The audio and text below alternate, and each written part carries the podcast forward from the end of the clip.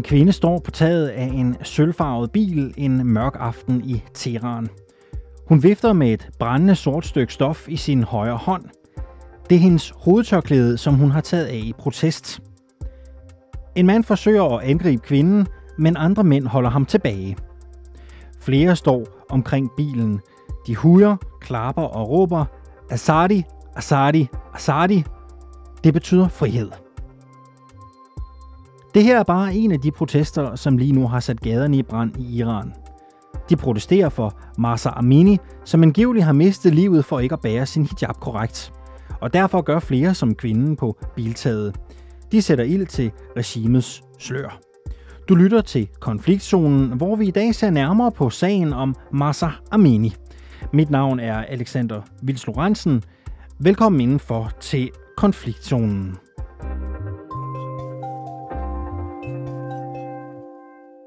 Rasmus Elling, velkommen til programmet. Du er lektor ved Københavns Universitet, hvor du forsker i Iran, og du følger med i de massive protester, der lige nu udspiller sig i de iranske gader. Vil du ikke prøve at sætte nogle ord på den stemning, der hersker i Iran lige nu? Jo, altså det jeg kan, kan se på sociale medier, og jeg hører fra, fra venner og bekendte i landet, er jo, at der er en, en spændt stemning. Øhm, man er klar over, at der er nogle store protester rundt omkring i landet, nogle markante, i øjnefaldende protester, men også en, en udbredt frygt for øh, sikkerhedsstyrkernes repræsalier. Lige nu der øh, ser vi billeder af brand i gaderne, vi ser ødelæggelser på et politikøretøj. Hvor usædvanlig er den her situation for Iran? Altså Iran har været igennem en, en række optøjer og, og uroligheder øhm, i, i, i en række år nu. Altså senest i, i 2019 var der nogle, nogle store optøjer rundt omkring i landet, som startede af, på grund af utilfredshed med den økonomiske situation og den krise, Iran befinder sig i, og stigende øh, priser på alting. Og, og der, der, der, der var nogle meget voldsomme optøjer, og de var landsdækkende. Så det er ikke, det er ikke usædvanligt for Iran at opleve uro. Det, der måske alligevel gør denne her gang øh, anderledes, er, at det starter øh, med protester over øh, øh, mishandling og, og, og, og en kvinde, som dør i øh, politiets varetægt. Så det starter med en kvinde, et kvindespørgsmål, først og fremmest kvinderettighedsspørgsmål, og det, det adskiller denne her omgang uro fra tidligere øh, protestbevægelser. Og, og hvad er det, der gør det så usædvanligt? Kan du sætte nogle ord på det? Jamen altså, som sagt, så var optøjerne i 2019, det var primært på grund af den økonomiske situation i Iran, og hvis vi spoler længere tilbage, var der også optøjer i 2017 af samme årsag. Og hvis vi så går endnu længere tilbage i 2009, hvor der var de helt store optøjer i Iran under den såkaldte grønne bevægelse, der handlede det om præsidentvalget, hvor en, en del af iranerne mente, at der var blevet øh, snydt i, under præsidentvalget, og de ligesom var blevet frataget deres stemme. Så der, der foregik protesterne stadigvæk inden for styrets rammer, fordi det forholdt sig til, til valghandlinger. Den her gang, der handler det specifikt om kvinderettigheder, og det er første gang, man ser store øh, protester i det her omfang. Der har været masser af kvindeaktivistiske øh, begivenheder, det skal det lige siges, og, og feministiske aktivister og kvinderettighedsforkæmpere er, har været aktive i hele vejen siden den iranske revolution i 79, men det er faktisk første gang siden 79, at vi ser så store optøjer, som tager udgangspunkt i kvindernes rettigheder. Og lad os så lige se nærmere på den historie, som ligger forud for protesterne. Det handler om den 22-årige kvinde, Shina Masa Amini. Hvem var hun? Jamen, hun var en ganske almindelig pige fra udkants Iran, hvis man kan sige det på den måde, nemlig øh, Kurdistan i det vestlige Iran. Øh, og øh, det, det lidt vi ved om hende er, at hun var interesseret i kunst og kultur og musik, og, øh, men var i storbyen Teheran øh, på officielt ærne, da hun så altså... Øh, og her er det svært at udtale sig præcist om, hvad der er sket, fordi vi har myndighedernes udlægning på den ene side, og så øh, andre øjenvidne udlægninger på den anden side, men det ender i hvert fald med, at hun dør i politiets varetægt, og det er en specifik del af politiet, nemlig det, vi tit oversætter som moralpolitiet, det, der hedder Gashte Ershad på persisk, som betyder det islamiske retledningspatruljer. Og det er altså sådan en, en særlig politienhed, som har til opgave at gå rundt i det offentlige rum og i rette sætte øh, kvinder især, der ikke øh, klæder sig øh, sømmeligt set ud fra statens øjne og i forhold til islamisk moral. For, øh, kvinder, som ikke øh, tildækker deres hår ordentligt eller går i tøj, som er upassende ifølge de officielle idealer. Og de kvinder, som så bliver påtalt, de får enten øh, bøder eller kommer med på politistationen og får, øh, i, i bedste fald havde jeg nær sagt, skæld ud, og i værste fald øh, kan det ende med straf, og det kan for eksempel være piskestraf, og indimellem de to ligger der også muligheden for, at de kan blive sendt på sådan en slags islamiske genopdragelseskurser, øh, hvor man skal prøve at prædike moral for dem og øh, lære de her kvinder at, at klæde sig øh, ordentligt. Øh, men Masa Amini her, hun havner altså hos moralpolitiet, og der er så forskellige udlægninger i hvorfor, og i den proces, der dør hun. Og folk, som er ude og protestere på gaderne nu, de tror på den udlægning, der hedder, at det er på grund af moralpolitiets voldelige adfærd, altså de simpelthen har tæsket hende eller mishandlet hende, som formodentlig har forårsaget en hjerneblødning eller noget lignende, og så dør hun altså kort efter. Du siger også i det her interview, at der jo er forskellige udlægninger af, hvorfor hun overhovedet kom i moralpolitiets varetægt. Hvad er det, hun har gjort forkert ifølge de betragtninger? Jamen altså, øh, det, er ret, det er en ret almindelig ting at opleve øh, i Iran for, for kvinder. At blive øh, påtalt eller taget, øh, anholdt, øh, tilbageholdt af det her moralpoliti. Og øh, den del af det, øh, selvom det lyder, måske lyder grotesk i danske ører, er der ikke noget odiøst i. Det er desværre en, en, en virkelighed, som rigtig mange iranske kvinder, tusindvis af iranske kvinder, har oplevet om at leve med frygten for øh, det, der selvfølgelig øh, sker her, er, er en smule usædvanligt. Altså, der, det skal siges, der er mange kvinder, der har oplevet forfærdelige ting i øh, moralpolitiets varetægt. Under tidligere protestbevægelser er der kommet historier frem om seksuel misbrug osv., men det, at hun, at hun dør, falder i koma, og så dør, er selvfølgelig øh, anderledes end, end tidligere sager. Men hvad er årsagen til, at hun er kommet i deres besiddelse? Hvad er det, hun har gjort øh, forkert ifølge dem? Fordi det går der jo flere øh, beretninger om. Ja, det går der forskellige beretninger om. Altså, øh, formodentlig er det, fordi hun ikke har ville øh, rette på sløret eller påklæde sig, øh, rette på sin tøj øh, for at, at, at leve op til, til den påtale, hun har fået. Det er som regel sådan, de her konfrontationer starter. Flere øjenvidner de har til medierne fortalt, at øh, Armini blev tæsket inde i en politibil. Har det været muligt at bekræfte, om det er rigtigt? Nej, det er det ikke, fordi at Iran som en autoritær stat tillader ikke øh, uvildige øh, undersøgelser øh, fra internationale organisationer eller fra bare iranske øh, menneskerettighedsorganisationer. Og advokater for eksempel, som repræsenterer folk, der har været udsat for, for, for vold fra myndighedernes side, har utrolig dårlige arbejdsvilkår, og pressen i Iran har utrolig dårlige øh, arbejdsvilkår. Der er masser af censur og selvcensur og kontrol med, hvad der må blive skrevet og ikke må blive skrevet, og hvad folk får adgang til osv. Så, videre. så det er... Jeg forestiller mig, at mange af de mennesker, som er på gaden, de har ingen forhåbning om, at der vil komme en retfærdig undersøgelse fra styret selv af styrets egen moralpoliti. Hvad siger det iranske styre og politiet selv om dødsårsagen?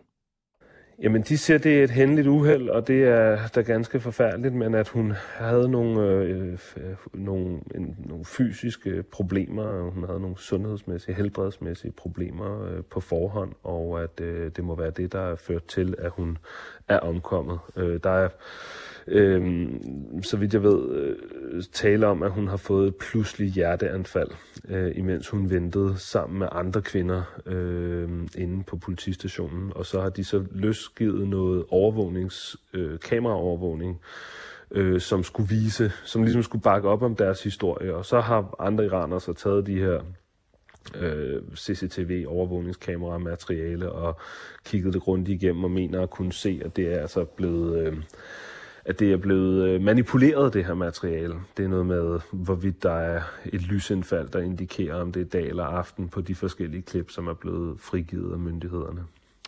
Og når vi ser på det med overordnede briller, hvor kritisk skal man så med dit syn på landet være over for informationer, der kommer officielt fra det iranske styre, det iranske politi?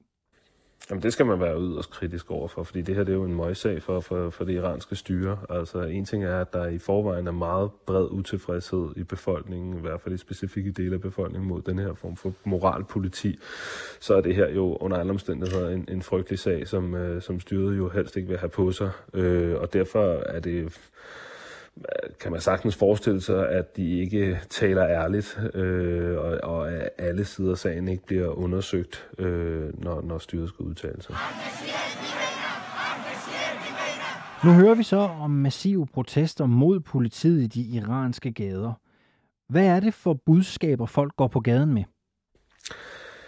Jamen det startede jo, øh, det, det, det, det foregår flere steder i landet, men det startede øh, først og fremmest under begravelsesceremonien for Mahsa Amini i Kurdistan øh, i det vestlige Iran. Og der kunne man se meget hurtigt, at øh, sørgeritualerne hurtigt udviklede sig til politisk protest, blandt andet ved, at kvinderne, som deltog i ceremonien, de tog sløret af og øh, råbte kampråb mod styret, og meget hurtigt, øh, og det er noget, vi har set generelt, så meget hurtigt kommer kampråbene til at handle ikke kun om undertrykkelsen og diskriminationen af kvinder i Iran, men et generelt budskab mod styret, øh, for eksempel med kampråb som død over diktatoren.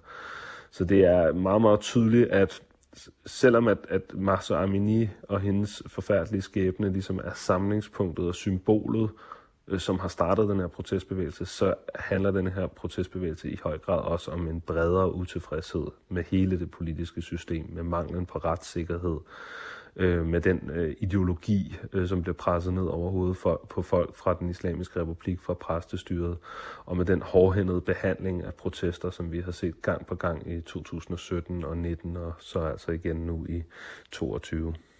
Og kan det iranske styre modstå de folkelige protester, som vi ser lige nu? Eller hvordan vurderer du den modstandskraft?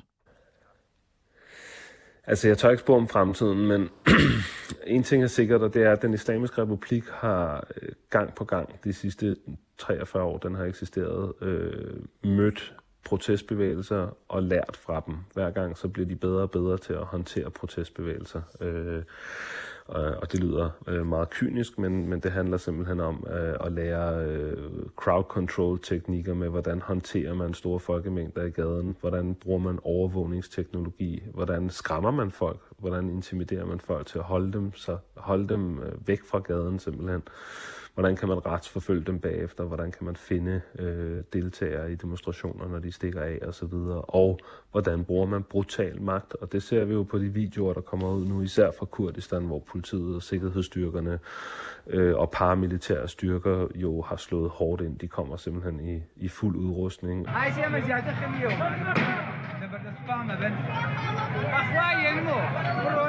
Og bare deres tilstedeværelse skræmmer jo selvfølgelig folk.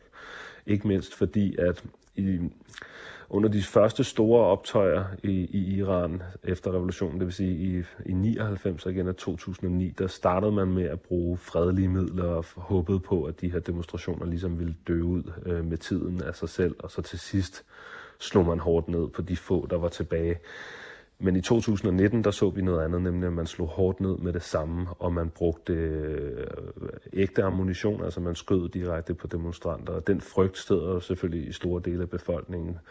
Så der, jeg, jeg er ikke et øjeblik i tvivl. Vi har ikke nogen meningsmålinger for Iran, men jeg er ikke et øjeblik i tvivl om, at der er meget, meget bred utilfredshed og modstand mod den islamiske republik og magthaverne i Iran i dag. Men det er også et faktum, at dem, der har våbnene, det er magteliten og deres nærmeste styrker, lojale styrker, som øh, er afhængige af at styret overleve, overlever. Og derfor er det en, en ulig kamp, også selvom at vi ser store demonstrationer, og også selvom vi ser en radikalisering af kampråbene i gaderne osv., så, så er det jo altså en bevægelse, som for det første er det jo et meget, meget stort land, øh, med 85 millioner indbyggere, kæmpestort land, øh, med byer spredt ud øh, langt fra hinanden.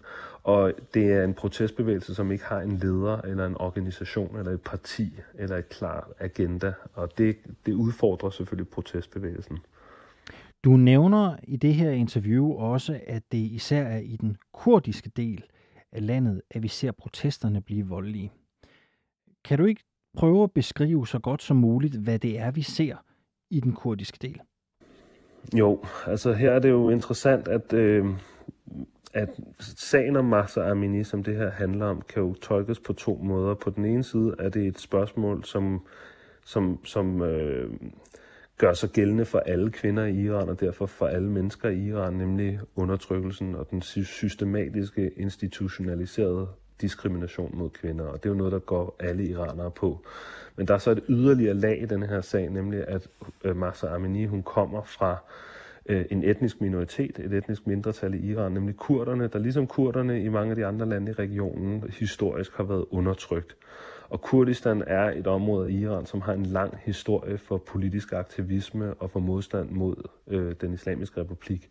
Øh, under revolutionen i 79, der vendte kurderne ryggen til Rumæni og nægtede at deltage i etableringen af den her islamiske republik, som vi har i dag i Iran. Og siden da har Kurdistan været et område, som er øh, virkelig overvåget og kontrolleret af myndighederne, infiltreret af spioner og militariseret med mange militærbaser. Så der er en meget anspændt stemning i den region, og der er en bred mistillid mellem kurderne og styret.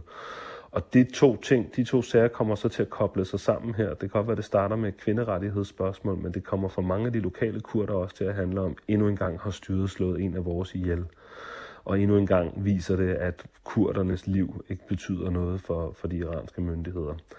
Så man ser altså en, et, et overlap mellem et etnisk minoritetsspørgsmål og et kvinderettighedsspørgsmål, som gør situationen ekstra eksplosiv. Masa Amini har også fået massiv opbakning på sociale medier. Et hashtag i hendes navn er blevet et af de mest brugte nogensinde på persisk på Twitter. Spørgsmålet er jo så også, hvor det ender henne. Protestbevægelsen, den vokser, siger du. Men tror du, at folket kan opnå noget med protesterne?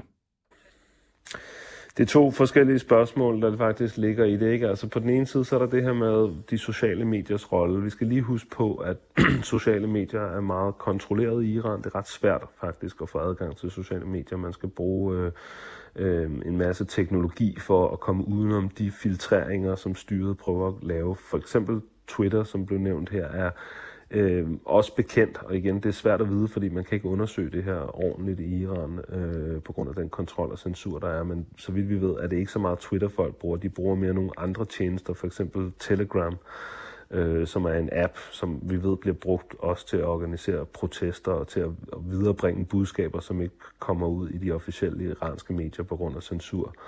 Øhm, så, så en ting er, at vi, der, der, er, der er en global iransk offentlighed. Der er rigtig mange iranere uden for Iran også, som, som virkelig brænder for de her emner og ønsker politisk forandring i Iran og ønsker øh, bedre, øh, flere, flere kvinderettigheder i Iran, og de er meget engagerede i det her.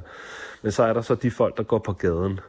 Og de folk, der går på gaden i Iran, de gør det jo altså med en, med en, med en ret hæftig risikovillighed. Øh, risikovillighed. De ved, at det er sandsynligt, at hvis de går på gaden, så, så kan det være, at de bliver slået ihjel simpelthen. Så det er en meget Øhm, det er en meget øh, øh, slem cost-benefit-analyse, de står overfor, når de vælger at gå på gaden, de her mennesker i Iran, og det bliver man nødt til at, at have i tankerne, fordi tit så hører man også sådan oppositions stemmer og sige, men hvorfor er der ikke flere på gaden i Iran? Jamen det er der jo ikke, fordi folk er bange for at blive slået ihjel af myndighederne. Og det bliver vi også nødt til at have med, hvis vi skal prøve at, at, at tale om, hvad, hvad, hvor kan det her føre hen? Altså jeg er ikke i tvivl om, øh, med mit kendskab til Irans historie, at det her er en milepæl. Præcis hen imod hvad, ved jeg selvfølgelig ikke nu, for jeg skal ikke spå om fremtiden, men der er ikke nogen tvivl om, at når man ser kvinder i hobevis gå på gaden og tage sløret af og vifte det i luften og råbe død over diktatoren, og man ser mænd bakke dem op, og man ser protester ikke bare i en fjern landsby ude i Kurdistan, men også i hjertet og hovedstaden til Iran på samme tid, så er det signifikant. Så betyder det, at der er nogle forandringer undervejs. Der er en generation, som ikke vil finde sig i øh, autoritærstatens konstante indblanding i privatsfæren og i folks påklædning og i deres moral. Her til sidst, øh, kommer til at ændre noget. Ja. Her til sidst, hvad kommer du selv til at holde øje med i den her sag fremadrettet? Jamen, jeg kommer til at holde øje med, hvordan sikkerhedsstyrkerne de håndterer det her. Altså, øh, det er et åbent spørgsmål. Lige nu der er Irans præsident på besøg i New York til FN øh, og giver interviews til 60 Minutes og hvad ved jeg, og derfor er, er international bevågenhed en del af, af styrets kalkyle lige nu. De skal nok passe på at ikke mm, og, komme til at, at, at ødelægge deres image endnu mere, hvis det overhovedet er muligt øh, at ødelægge det mere, end det er i forvejen. Men øh, så snart at verdenspressen glemmer Iran igen og kigger væk, så skal vi selvfølgelig holde øje med, hvad sker der med systemkritikerne, hvad sker der med kvinderettighedsforkæmperne, hvad sker der med de tusindvis af mennesker, der har været på gaden, bliver de arresteret nu, øh, hvad for en form for repressalier kommer der, og selvfølgelig også, er der nogen, der tør at blive ved med at protestere i de kommende dage. Rasmus Elling, øh, tak fordi du havde lyst til at komme forbi øh, konfliktzonen i dag. Selv tak. Du er lektor ved Københavns Universitet, hvor du altså forsker i Iran.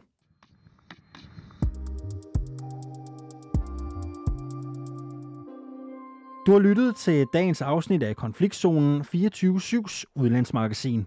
Jeg hedder Alexander Vils Lorentzen, og redaktør på dagens program var Sofie Ørts. Du kan lytte til programmet direkte hver mandag til torsdag fra 8 til halv 9, men du kan selvfølgelig også høre programmet som podcast.